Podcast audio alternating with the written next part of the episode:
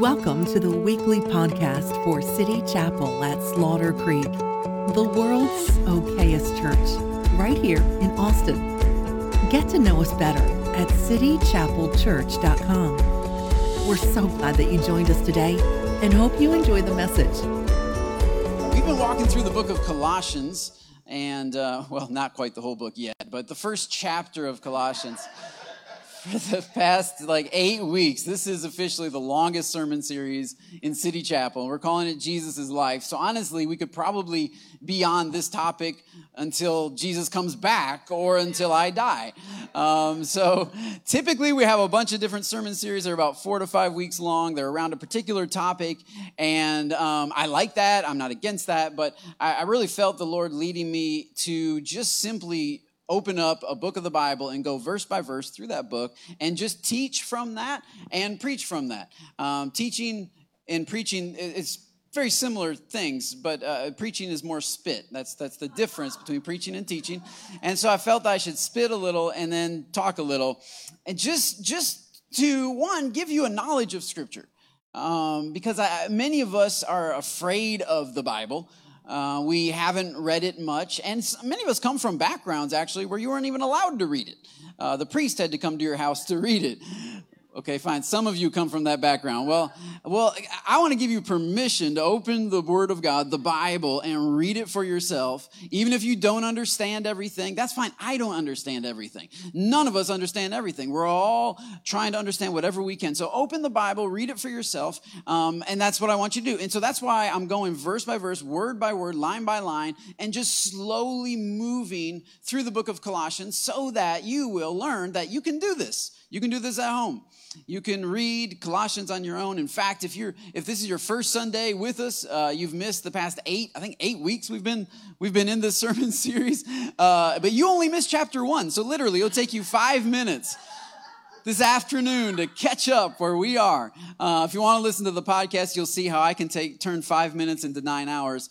Um, but uh, anyway, you can, you, you, can you can check that out. But but in the meantime, I really want to help you develop a love for the Word of God.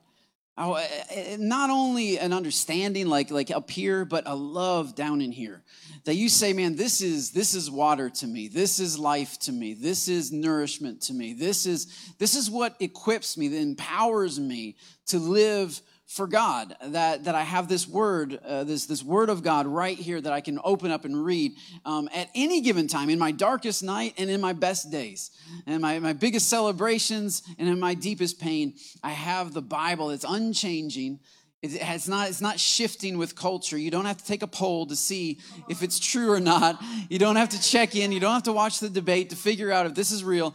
Uh, you don't have to fact check this, okay? You don't have to fact check. This has already been fact checked for the past 2,000 years. It's been fact checked, okay? Uh, it's, it's, the, it's the real deal and it's unchanging. It's solid.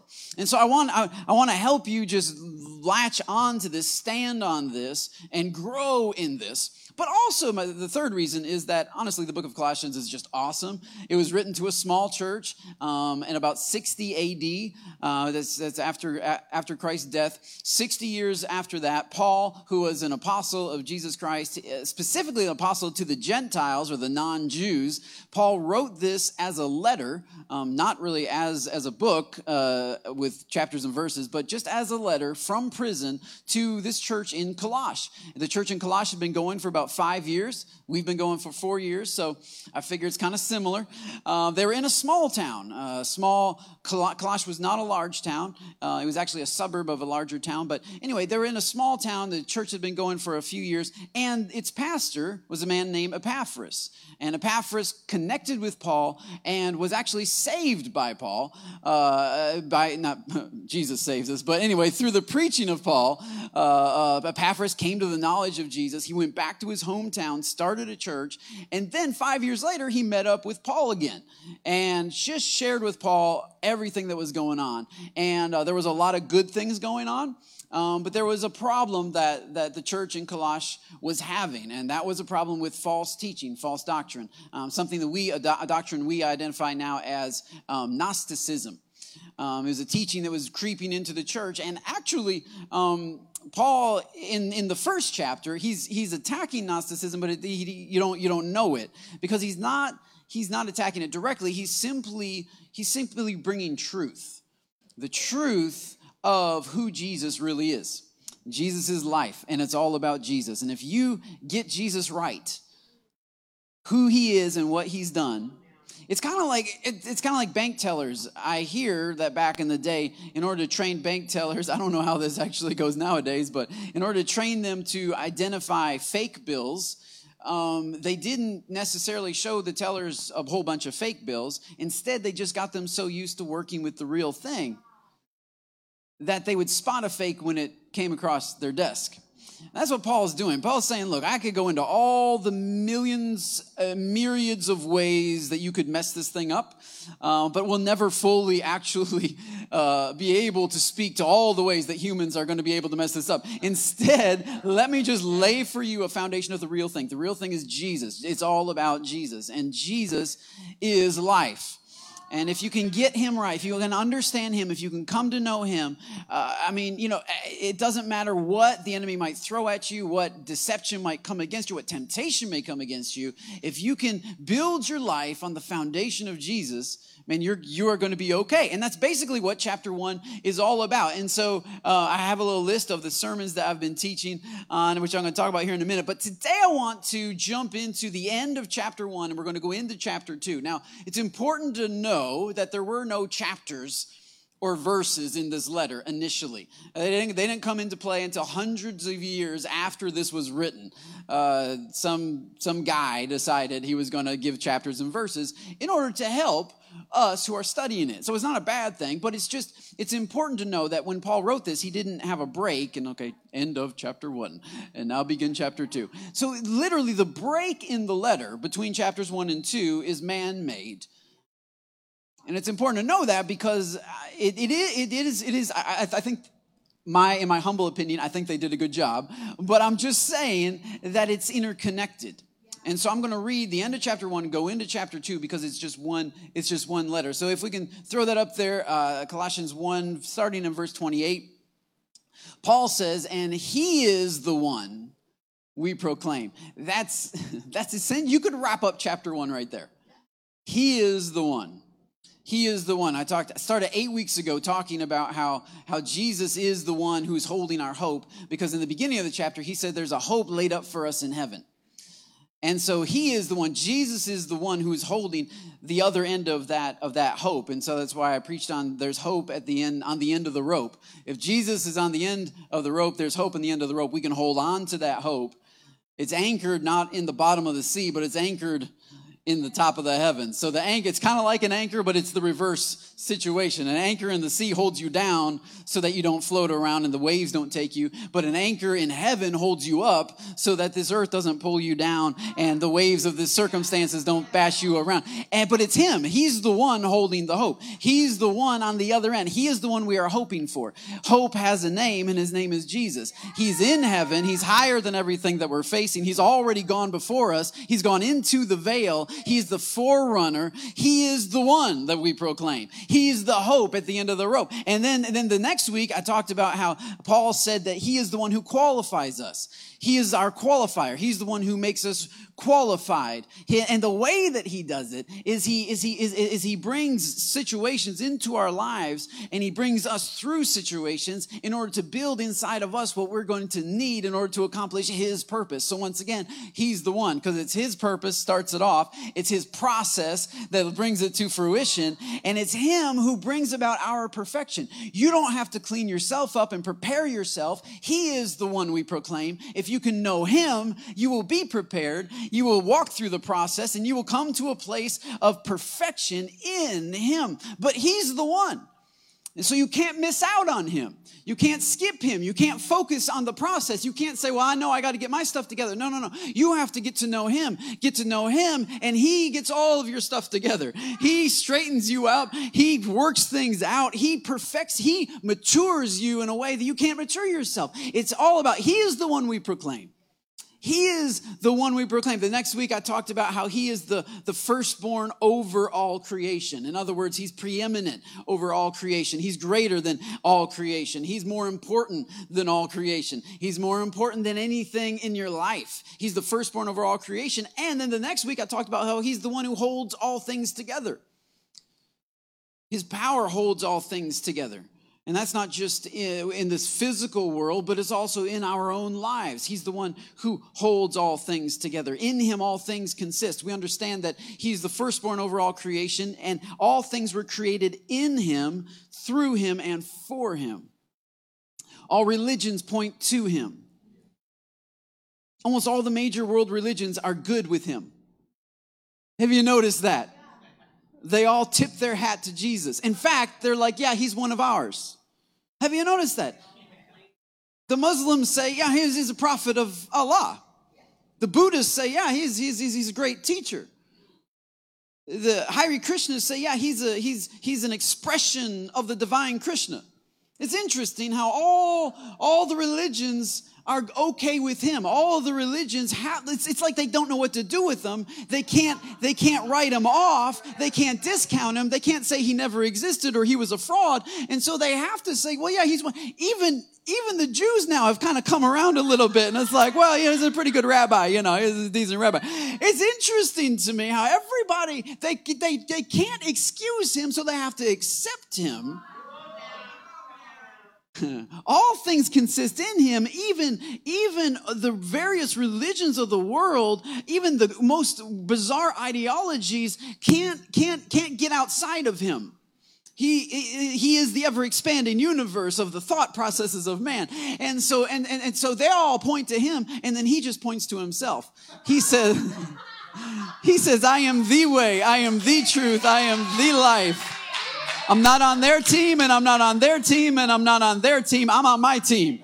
You can join my team if you want. You know, so maybe there's something about Jesus. I'm just saying. Maybe there's something about Jesus. If you try all the other religions and they all point to him, he points to himself. I'm just saying. Maybe all things consist. Maybe he's the one who holds all things together and all things are held together inside of him. And, and, and, and so, so because of that, uh, we preached about uh, that he's also the firstborn from the dead, which we sang about today. There ain't no grave gonna hold my body down because Jesus got up. If he didn't get up from the grave, we have no hope of getting out of the grave. And then we preached last week how Jesus is, how the hope of glory is Christ in us. This is our hope that we will rise from the dead. Our hope of glory is that Christ is within us right now. That's the down payment. The Holy Spirit inside of us is the, is the seal, is the guarantee that we will rise again because because if, if if the same power that raised Jesus from the dead is currently at work in our mortal bodies then we can have faith when we when we finally when we finally when we when they finally lay us to rest and they lower our casket 6 feet under we have we can have faith that that's not our final resting place.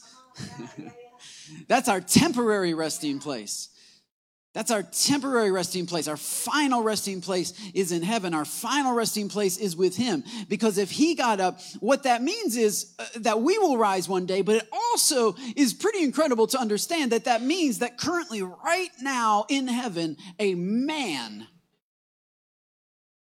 is on the throne.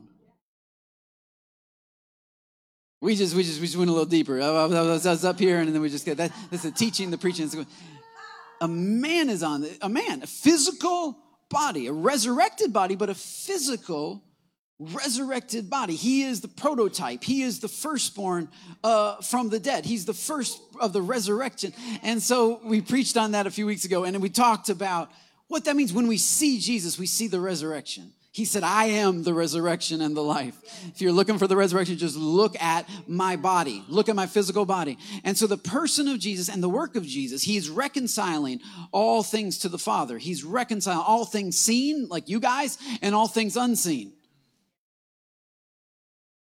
That's crazy. He's reconciling unseen things. He's reconciling spirits. He's reconciling angels. He's reconciling gravity. He's reconciling light. He's reconciling atoms and neutrons and protons and quarks and he's, he, he's, he's, he's the, the stuff that was disconnected uh, in the fall of man, the stuff that became disconnected because of Adam, he is reconnecting. And this world is not spinning out of control. It is coming into connection with the one who created it to begin with. And it's groaning and it doesn't like it. It's like, it's like going to the chiropractor. It, it, it, it stretches you a little bit, snaps you a little bit, but it's bringing back into alignment. So look, man, don't, don't fight the chaos. Don't be afraid of the chaos. Don't be afraid of different countries threatening nuclear war and this and that and that over there. And like, you know, I'm talking to my kids about, uh, uh, I was talking to my kids about, about Russia and the Cold War. It's good night bed, bedtime stories. And, and, uh, and they were like, and they were like, well, you know, so then so then i got into the iraqi war and uh, well it's not actually called that but anyway the first one the second one where we won more than we won the first one. And um, you know i was just i was kind of sharing just in kids language what went down and and they were like well could that happen again? You know could another country? And i said well uh, just this week actually a couple tankers were blown up uh, right over in that area and i don't know. I don't know what's going to happen and i was sharing with the kids and they kind of began to be worried and i said but look God is bringing everything to his ultimate conclusion. So we're not afraid of the end. We're not afraid of the apocalypse. We're not afraid. We're not trying to avoid it. I don't understand these, these Christians that are like, we got to vote for the right person, otherwise we'll get to the end times quicker. Wait, wait, wait a minute, hold on. How about we intentionally try to get as close to the end times as possible because the Spirit is saying, Come. Why doesn't the bride echo the words and the voice of the Spirit? Why aren't we looking forward to the glorious appearing of our great God? Why aren't we waiting for the trumpet sound? Why aren't we excited about it? Are we really so earthly minded? Are we really so married to our stuff? I don't know. But kids aren't married to stuff yet, so they can just look forward to it. They're just like, yeah, he's going to make all things new. It's going to be a new heaven and a new earth. It's going to be a new city chapel. It's going to be 2.0. It's going to be awesome. So we're looking forward to the end. Trying to save as many people as we can while we have as much time as we can. We're trying to do as much for God as, as we have the time. But at, but, but at the end of, of, of this thing, I'm looking forward. I'm looking forward to the one who we proclaim that's why it takes me so long to preach through this.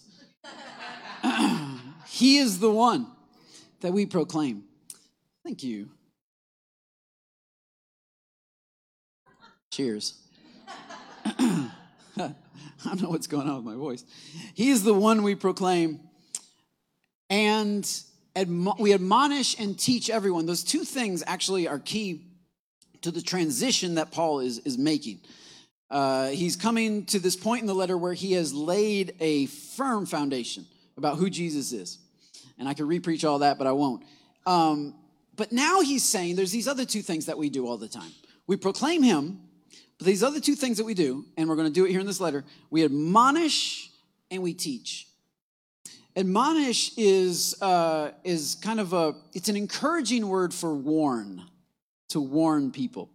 It means to warn people gently or with a smile, I guess.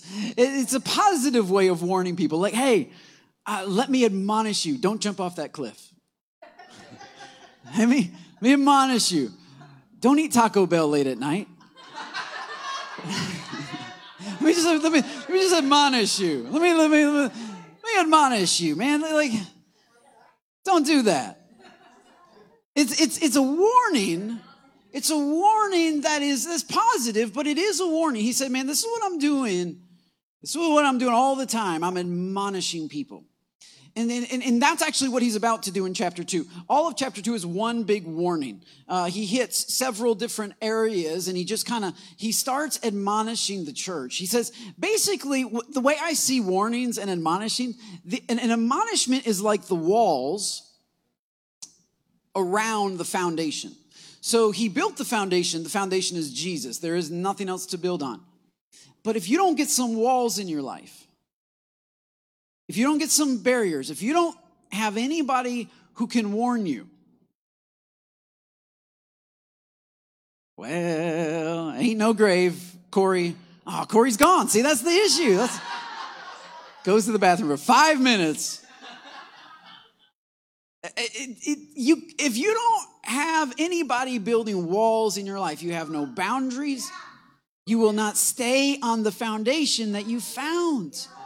You've got to have somebody who loves you enough to say, look, this is how you stay on the foundation, okay? Here's the wall. This is the line. This is where it's at.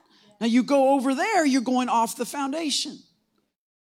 And so uh, that's, that's why Paul says, everybody, I mean, I'm laying foundations and I'm building walls.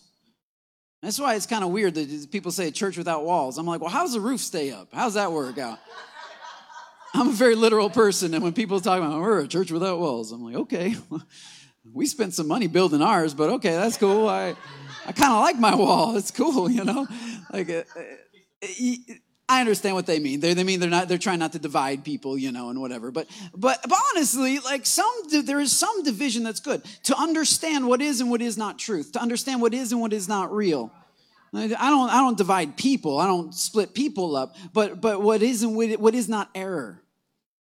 You, you gotta have somebody who's willing, who loves you enough to walk into your life and say, "Man, this is this is this this is not good. This is a wall. You're you're going. We, we need to build a wall here. A wall makes sure that you stay in the boundary. It's nice to have boundaries, and it's nice to get get a little chalk line and snap it and say, "Yep, that's our boundary." But a wall ensures you stay within that boundary. It also helps support the rest of a building of a life on this foundation. We have a lot of, I think, spiritual beggars because they have the foundation and then they pitch a tent. And it's just a temporary thing that they come visit on Sundays. It's a temporary thing, like every, once a month Sundays. Like it's a te- it's just this temporary housing that they have on this great foundation, which is Jesus. But what Paul says, man, no, I want to I want to admonish you so that you can build something that lasts a little bit longer than five minutes, a little bit longer than than the current election cycle, a little bit longer than your Nike Airs. You know, something that's got a little bit stronger than this particular hype. A little bit, a little bit longer than Facebook is going to last. that's going to be around forever, isn't it? No, it's not. It's going to be like MySpace one of these days. In the dust bucket of, oh, yeah, when Jesus comes back. Yeah, um, man, it, it's got to build build something. And so this is what he's doing. He's building some walls for admonishing his people and teaching. Teaching is what fills in the rest of that. It's the roof it's the it's the walls it's, the, the, ceiling. Teaching helps fill in all of the gaps. It's the it's the for those of us builders it's the caulk. You know all this all all the seals. It just seals everything in. Every all, all your mistakes all your bad cut jobs and bad mudding jobs that doesn't fit it's all right i got some caulk. just squish it in there. A little bit more. Okay. Sorry, I'm giving all your secrets away. People think you just cut it precisely. But um, anyway, admonishing and teaching everyone with all wisdom. It's important when you're warning people, by the way, that you use wisdom. Because you can you can bring out the the, the sword of, a, of, a, of warning and chop off some ears if you're not careful. Uh, it's important that you use some wisdom. And so he says the goal in this admonishing is that we may present everyone fully mature. Look at that, fully mature. The goal of admonishing is so that we may present everyone fully mature.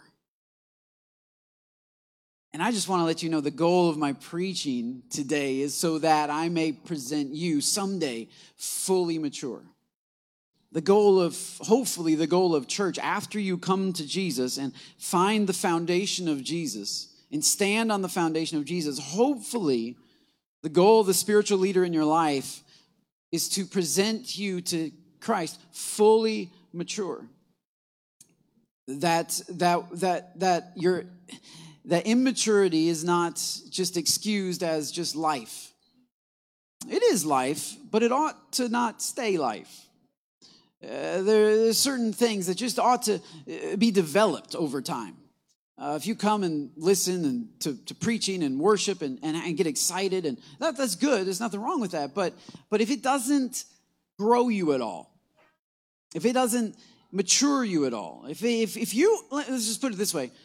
If you're at the same level, if you're at, if your relationship with Jesus is the same in July as it was in January, you haven't grown. If you're as close to Jesus in July as you were in January, you haven't matured.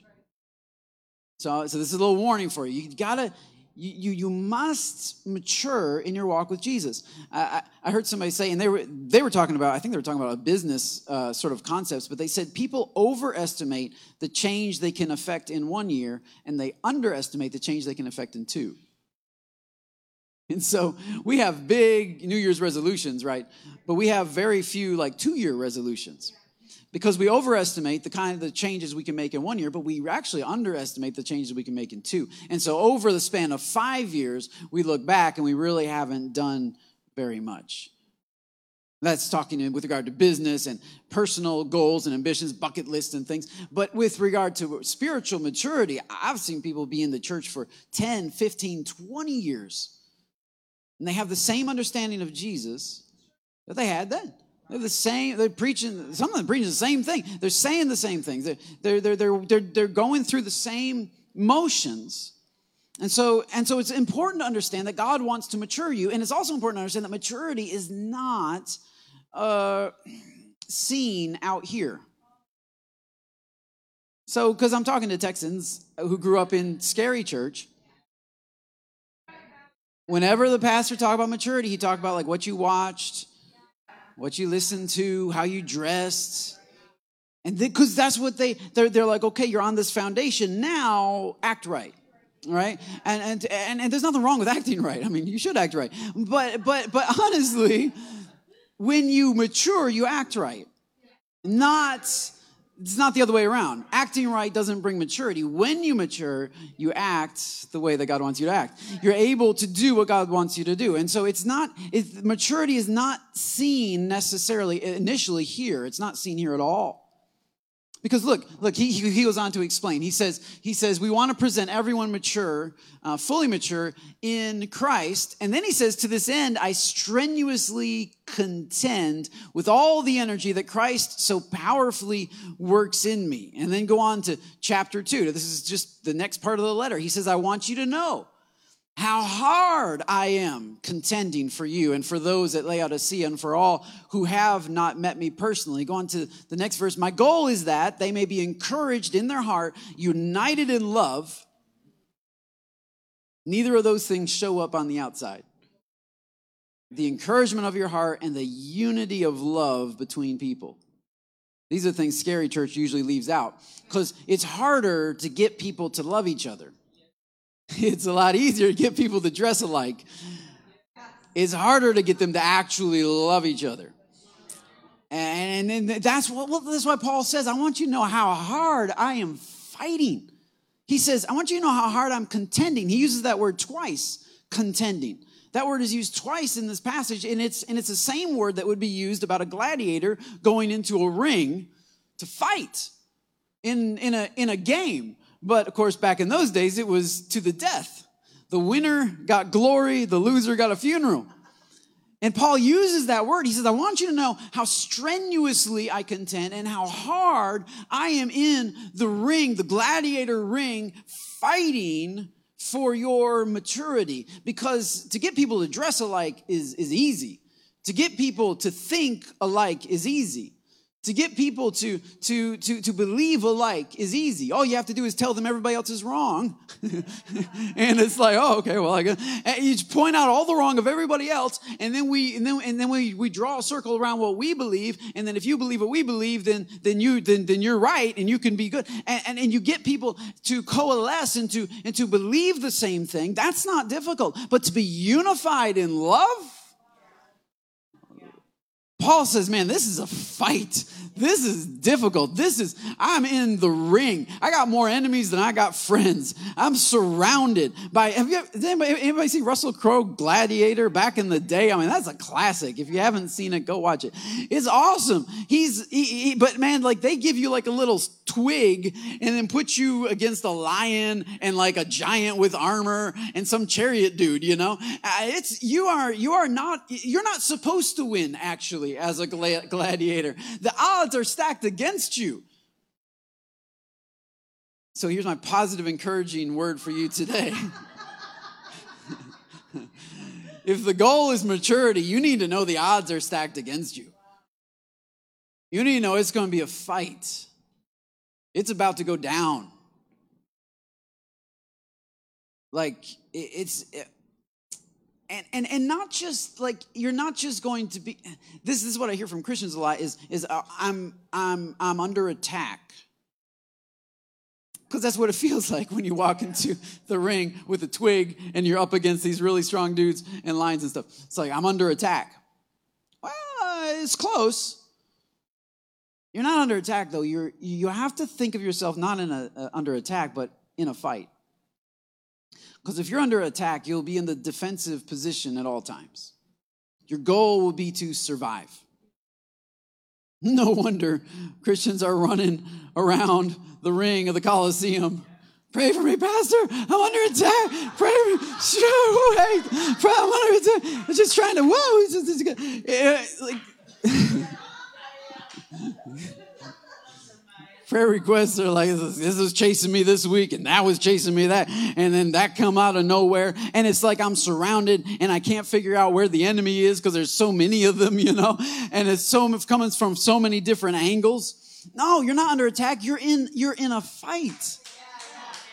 You're not a victim of this you are you are fighting for something. Paul says i'm not just i'm not just in prison because the devil doesn't like me and you know and and people are mean. And i mean no he says i'm in prison. I'm suffering because i stood up for jesus because i decided to fight for maturity in in in you all. And and i'm paying a heavy price for that. And it's difficult but i see the purpose in my pain. The purpose is maturity. I'm going for something I'm not surviving. I'm not just barely getting by. I'm not just going to try to escape this tribulation for as long as I possibly can. And then one day he'll take me on up to glory. I am fighting for something. I'm contending for something. I was talking to somebody the other the other day, and they and, and they were under attack, and they called me because they're under attack. And they really were. Uh, by the way, pastors are under attack much more than anybody else because not only do we have to face the devil and hell and and uh, our own pride and our own issues, just like you, and our own marriages and our own kids, but we got to deal with you all, and and that's sometimes there's attacks coming that way too you know what i'm saying and and and, and he was like and, and he was he was sharing with me he's under attack and i said man what that's that's true, but what's your what's your biggest weapon? I said, for me, I don't know. It's different for different pastors. Uh, uh, uh, Pastor Robin down in Promised Land, his I think his biggest weapon is like organization. And so if he really wants to do some damage to the enemy, like just get him like in a boardroom. And he does he does stuff because I, cause I, I, worked with him for six years. So I, have seen him do some. The, the, the enemy doesn't like it when Robin's organizing stuff. Now, for me, the enemy is happy for me to be in a boardroom all day long. He'll let me tinker with organization. Like, he's like, ah, it's fine, let him do it. He'll knock himself out. But for me, my biggest club is, is the gift of preaching because that's what God called me to do when I was 14 years old. And so, and so I told him, I said, man, you, but, but you got to know what your weapon is. But once you know what your weapon is, get that thing out and swing that as hard as you can for as long as you can in the direction that God told you to go in the first place. Like I would, I told him, man, if I, I preach so much power, I preach so much grace, I would, I would, I would bring the, the, the, the, the, the truth of scripture to bear in people's lives so much that the devil would rue the day that he messed with my family. He's not going to do that again. I rued, I, I, I rued the day once. It wasn't fun. Chandler, that's a Chandler quote. Anyway, it, it, you know what I mean? Like, like, like you, but you, the weapons of our warfare are not carnal. And so if, if your weapons are carnal, it's because you're carnal. It's because your heart's carnal. You, carnal people prefer carnal weapons. And so they'll gladly start fighting fake fights. They'll gladly start boxing the air and trying to take out political opponents on Facebook because they think that that's a great fight. And it's because, why? Because it's easier to, to dismantle somebody's argument than to look in the mirror and say, I need to mature. The fight for maturity is more difficult because it's more personal, because you're not fighting people, flesh and blood. You're f- fighting this right here. You're fighting this right here. You're, you're dealing with it. This is the fight of maturity. This is the fight that God wants us to be engaged in.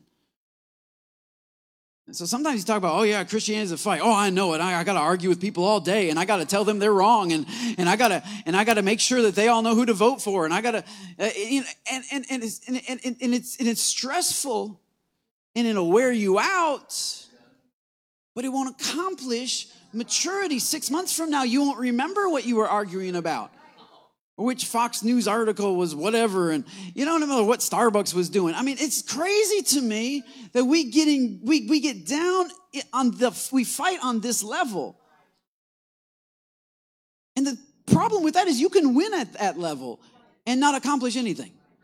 You can win at that level and not accomplish anything. And so the enemy is happy to keep giving us fake fights and keep giving us fake opponents and keep giving us straw, straw man arguments and keep, keep, keep us so focused on all this other stuff that we don't have time to deal with the real fight, which is our maturity, which is how close are you to Jesus, which is have you learned more about Jesus this month than you did last month? Are you any more equipped to lead people to Jesus this month than you were last month? Are you any more motivated to invite your neighbors and friends to church this month than you were last month? Are you any more united in love? Are you any more connected to those people around you than you were last month? This is maturity. He wants us to be encouraged in our heart, united in love, so that we may have the full riches of complete understanding. In order that they may know the mystery of God, namely Christ. So that's why I say maturity is not something that happens out here. Maturity is knowing Christ. The more you know Christ, the more mature you are. That's it. That is that is the scale of maturity.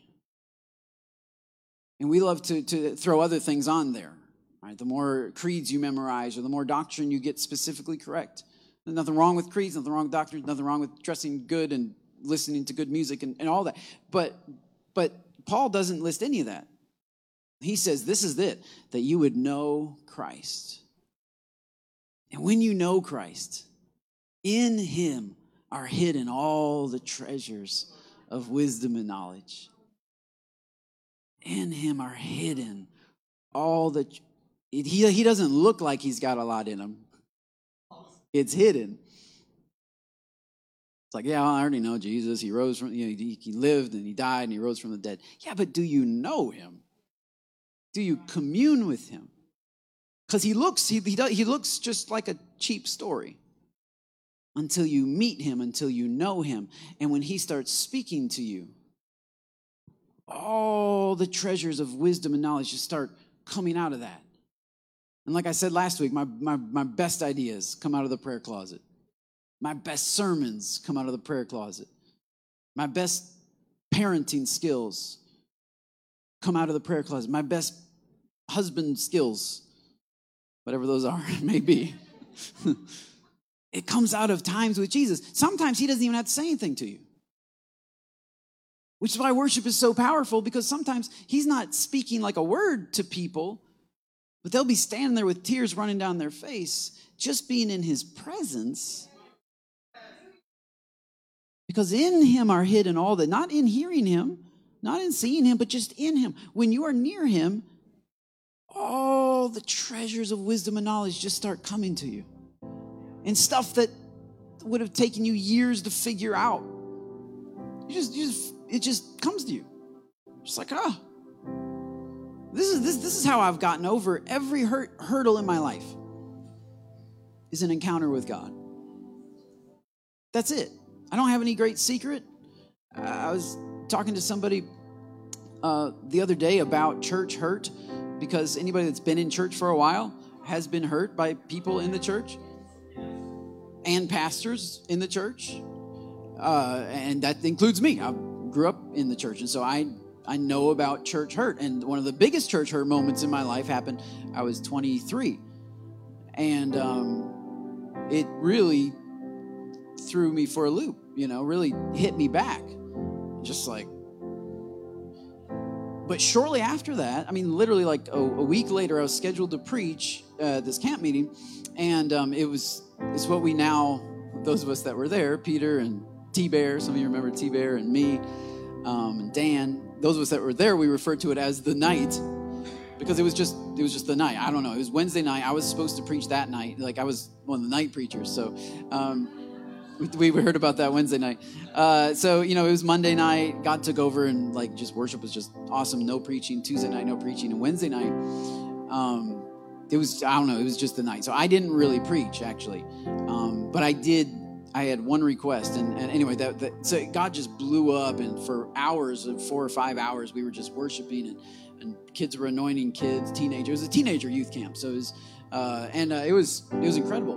But in the middle of that, I'm, I'm laying out on the stage, and and I was just worshiping. I'm not praying about any particular thing, and um, uh, I had like this vision. It's like I could see that church I was, it's like I was in because I, cause I knew I was like in the building, and uh, I just started kind of like pulling back, like zooming out, you know, um, and I could sort of see the building and and then like the city in Port Huron, in Michigan, and and the United States outline and clouds and stuff, and, and this planet, and, and it's just getting smaller and smaller. And then God just spoke to me, just just a short, just one sentence, so just a question. He said, "What was that you were worried about?"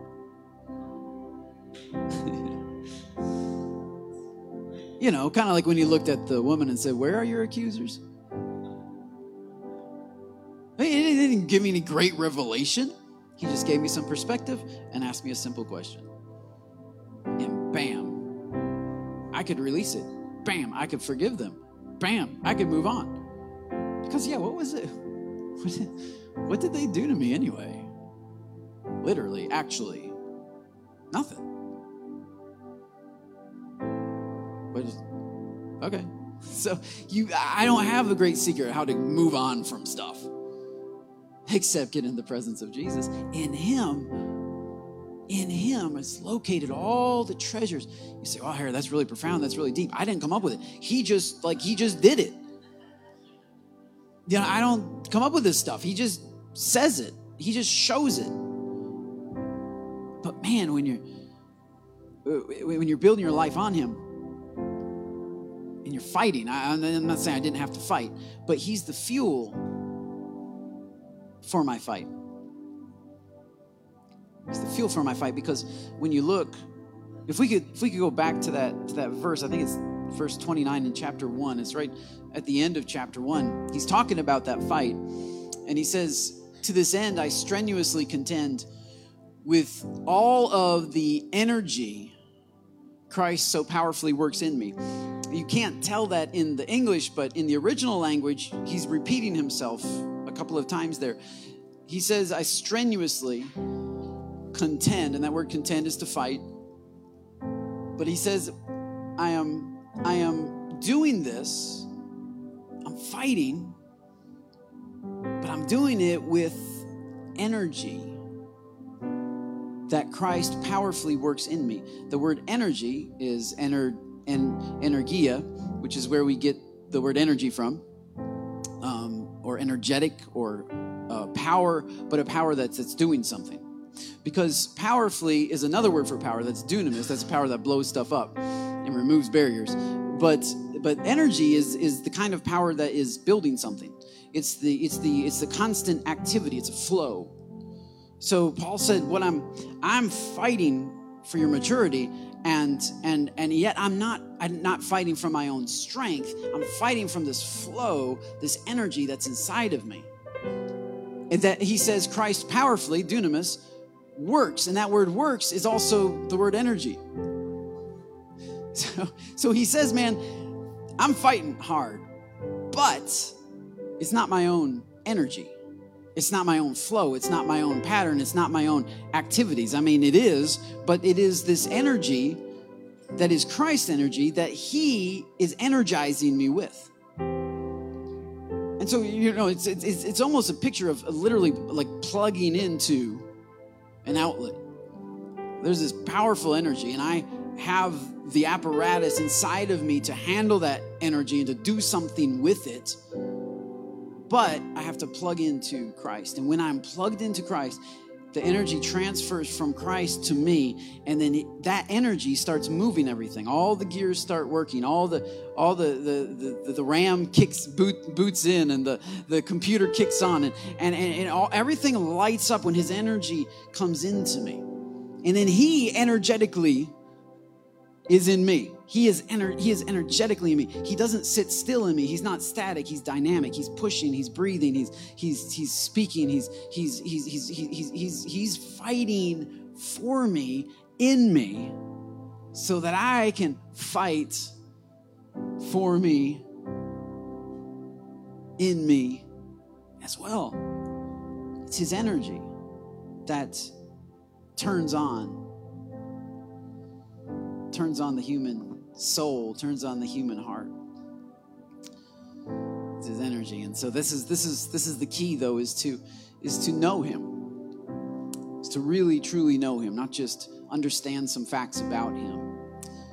But maturity is found when we know him and when we plug into him and when we allow his energy to come in to us because the good news is that the weapons of our warfare are not carnal but they are mighty. I guarantee, I guarantee if you would fight, scripture says, scripture simply says, with regard to this, this fight, that if we simply rebuke the enemy, that he will flee from us. Meaning, if you'll stop running from it and turn and face it, with the energy that God is working inside of you, and, it, I, and I, I, mean, turn and face the real thing, not the political nonsense, not the, uh, no, but turn and face the real thing. Turn and face the lack of maturity in your own heart. Turn and face the, the, the, the lack of maturity in your own life. Turn and face the stagnantness of your own life, the staticness of your own relationship with God. Because you, you could be here today and say, Well, I don't really have an energy flowing in me. You know, I prayed a prayer once well, that's great, but what, what kicked on when you prayed? Did anything turn on? Because if not, then you, maybe you got too much at once. We blew a fuse, you know what I'm saying? This is like, psh, your connection just lost it. Some of us just got too much. Psh, I can't, I can't handle that and we walked away. We blew a, a, mental and emotional and spiritual fuse. We, we, hit a, we hit a high point. And we just couldn't figure out how we could ever move on from there. Well, well, you got to reestablish that connection. That's what you got to put a new fuse in and say, you know what? Hey, let's let's plug in and let's allow him to set the let's allow him to set the, the current, the voltage. Let's let's allow let's allow the voltage to be set from the outlet and not from the not from the receiver. Let's just let him figure that out how much He wants to give of Him, how much energy He wants to work inside of us. Maybe He wants to take it slower. Maybe it's going to take a little while to break down some of these strongholds and stuff that's been built up over your life. Maybe you don't have to start preaching tomorrow, you know. Maybe you can just maybe you can maybe you can let him set the tempo and the current and the flow of the power that's coming to you. But whenever you let him do that, but the question is is anything flowing? If nothing's flowing, then there's no maturity happening. But if something's flowing, if something's moving, even if it's moving just a little bit, can I encourage you just to plug into that, to lean into that, to allow the what he's trying to work in you to actually work in you because when it's once it works in you, then it can work out from you. He's got to do something in you. He's got to do a change in you. And I know you want to change a lot of stuff out here, but he's got to change something in here. The energy has to has to turn something on in here. The computer has to has to reboot, has to all the stuff that goes on before the little chime on your Mac. Like all that stuff's got to happen when the lights are still out in the secret place, in the quiet place. But that energy is it's important because if you just if you just try changing everything out here and he doesn't do something in you, it'll be in your power, it'll be in your strength, and you'll be responsible to make sure it stays that way. And you'll stress yourself out, burn yourself out, you'll blow a fuse, and you'll say it just doesn't work for me does work, you got to let it work. got to let Him work. Would you close your eyes with me for just a minute? I just want to pray over you, and I, I just feel the Spirit just speaking through me. and then even just just I, I see just the Lord dealing with people's hearts. And so I don't know what your response needs to be. It's simply just simply Jesus, I want to plug into you.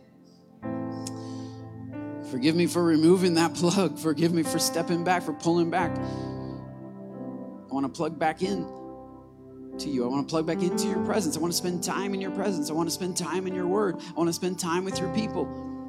I want to be unified in love. Man, that's a tricky one in this day and age. We've legitimized disunity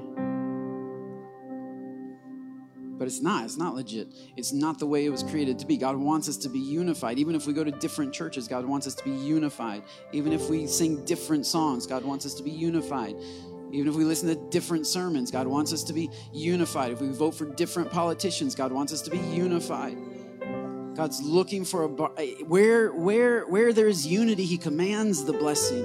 He's looking for that that that unity, but it starts inside of my heart. It starts inside of the, the unified in love. I gotta have something inside of me to connect with somebody who's so different than me, and so He has to He has to do something inside of us. And so, Father, we invite you, Jesus, we invite you, Holy Spirit, we invite you into this place and into our lives and into our hearts and into our thinking and into our patterns.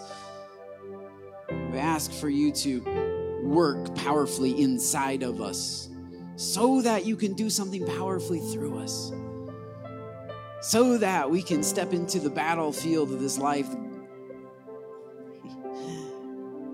and really give the enemy a black eye. And really give the forces of darkness in South Austin a black eye. And really give addiction a black eye.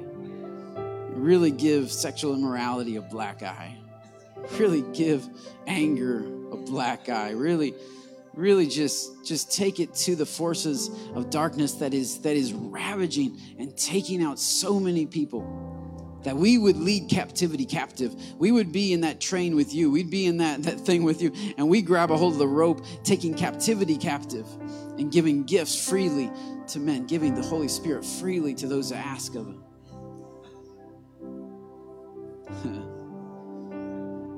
want to be used by you. We want you to do something inside of us. So we open up ourselves to you. If you're opening yourself up to Jesus, would you just raise your hands right now and just receive from Him? I don't know, it's just a physical change of posture, Father. We receive all that you have to give us, we receive all that you have. We want to know you like we've never known you before. We might have been walking with you for years. We want to know you like we've never. Surely we haven't exhausted the riches of wisdom and knowledge. Surely we haven't figured out what angels haven't even been able to tap into. Surely we haven't reached the end of this ocean. Surely we haven't touched the floor of this yet. We, Lord, we want to know you more. We want, we want to see you. We want to, we want to, to, to touch you. We want to explore the riches of the glory of Jesus. We want a fresh baptism. We want a fresh renewal. We want a renewed first love. if you knew how strenuously I'm contending for you and Laodicea. Mm.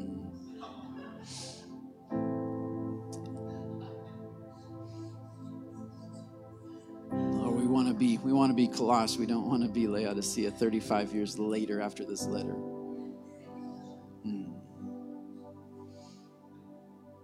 Receive everything you have to give.